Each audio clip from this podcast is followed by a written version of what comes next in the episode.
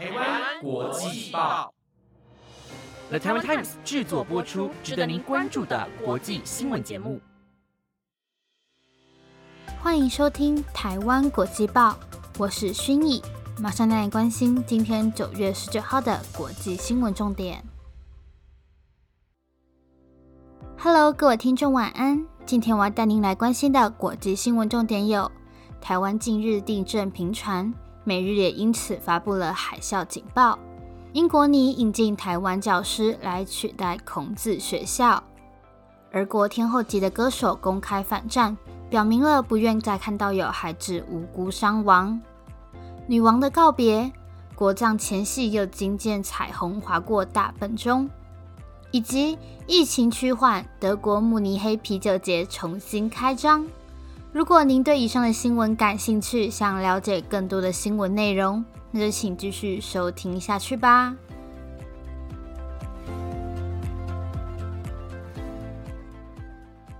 今天的第一则新闻带您来关心到，昨天播报结束前，我有提到最近几天地震频繁，希望各位听众能注意自身安全。而这件事其实不止引发全台民众的关注，路透社、CNN 等各大外国媒体也相争播报台湾的地震灾害。根据美国地质调查所 （USGS） 的调查，台湾昨天发生的规模7.0地震，震源深度10公里。美国海啸警报中心也在震后发布，在震源半径300公里的范围内可能发生海啸。日本放送协会 （NHK） 则报道。日本气象厅已经在昨日的下午三点四十九分，台湾的两点四十九分，对冲绳县宫古岛与八重山地方发布海啸注意报。NHK 报道指出，预想的海啸高度可能在一公尺左右。气象厅呼吁民众远离海岸、河川入水口等地区。不过，关于海啸的警报在后来也都被取消。但在英国的卫报上也有报道到。台湾在不到二十四小时内便发生了两起强震，全台有感。同时也提到多起台湾东部的震灾回报，以及社群平台上流传的多段影片。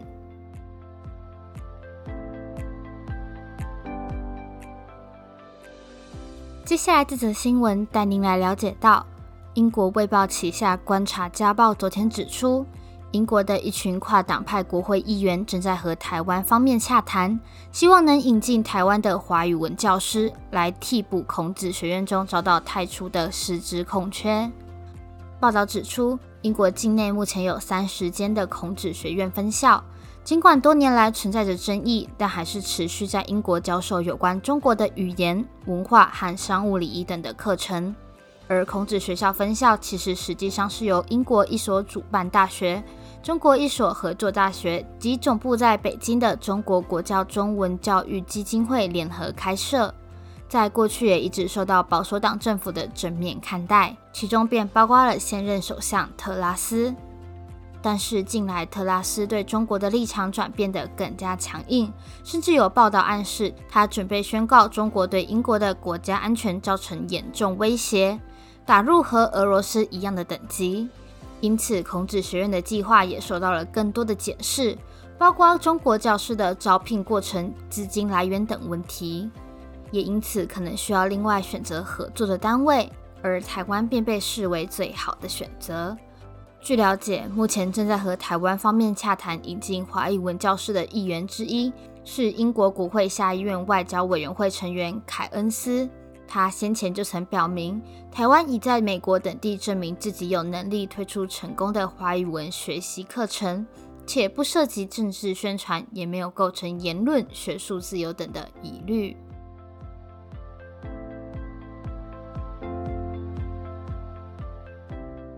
接下来这则新闻带您来关心到。俄罗斯流行音乐天后阿拉普加乔娃昨天通过她的社交媒体 Instagram 账户公开表示，反对俄罗斯和乌克兰之间的战争，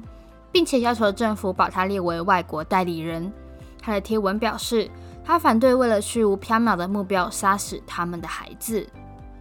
俄罗斯自从二月入侵乌克兰后，俄乌战争已经持续了将近七个月，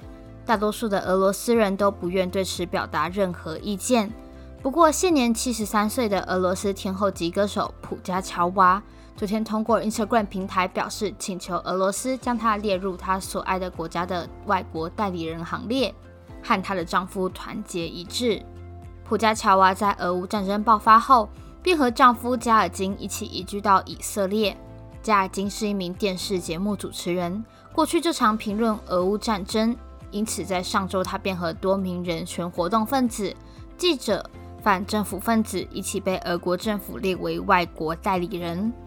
不过，也是因为这样，让普加乔娃发文表示支持丈夫，并且希望能和他一样被列为外国代理者。自从俄乌战争开打到现在，俄国政府便多次对公开反对者处以监禁和罚款，也让不少发出批评的俄罗斯艺人因此而被迫取消演出。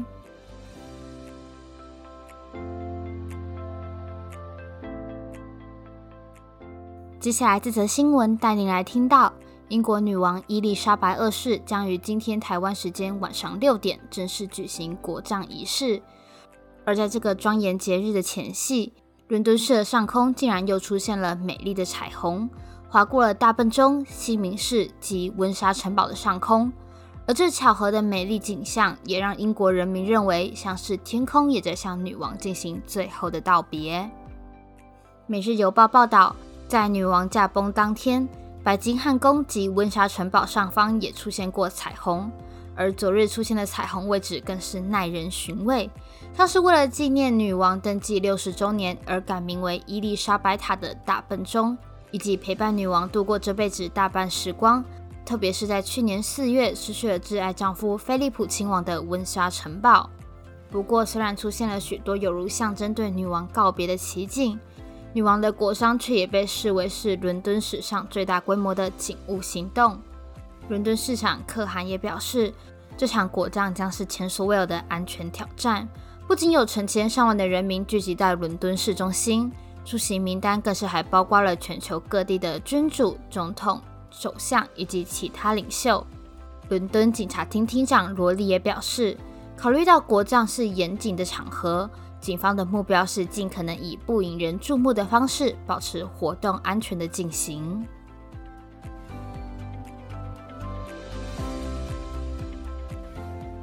今天的最后一则新闻，带您来了解到，世界卫生组织日前表示，由于全球新冠病毒每周造成的死亡人数正处于二零二零年三月以来的最低水平，因此认为疫情的结束指日可待。于是，许多欧洲国家便渐渐恢复一些日常活动。而自从疫情爆发后就停办的德国慕尼黑啤酒节，也在十七号的时候恢复举办，吸引上万名的民众前往参加。根据外媒报道，慕尼黑啤酒节从一八一零年便开始举行，是目前世界上最大的啤酒节，每年都会吸引国内外约六百万的旅客前往。不过，因为遭逢 COVID-19 疫情的影响，不得不停办了两年。不过，虽然今年顺利的举行，却也因为受到俄罗斯入侵乌克兰的影响，比起2019年的啤酒节，啤酒价格平均涨幅高达了百分之十五以上。不过，当慕尼黑市长拿着锤子，在民众倒数声中用力敲着啤酒桶，等到金黄色的液体流出来，宣告啤酒节登场的瞬间。也让许多德国民众直呼：“等这一刻等了好久了。”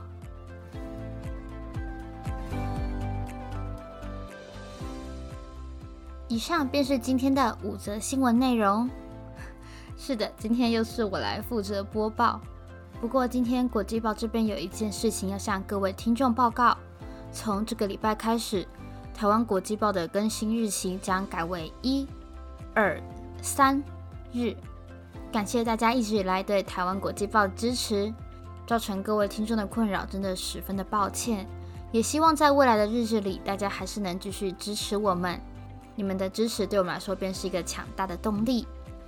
那我们今天的节目就差不多到这边告一个段落。如果对我们的节目有任何的意见或者是想法，都欢迎到我们台湾国际报的 Apple Podcast、IGFB 留言告诉我们哦。本节目借由了台湾 Times 制作播出。感谢您今天的收听，我们下次见，拜拜。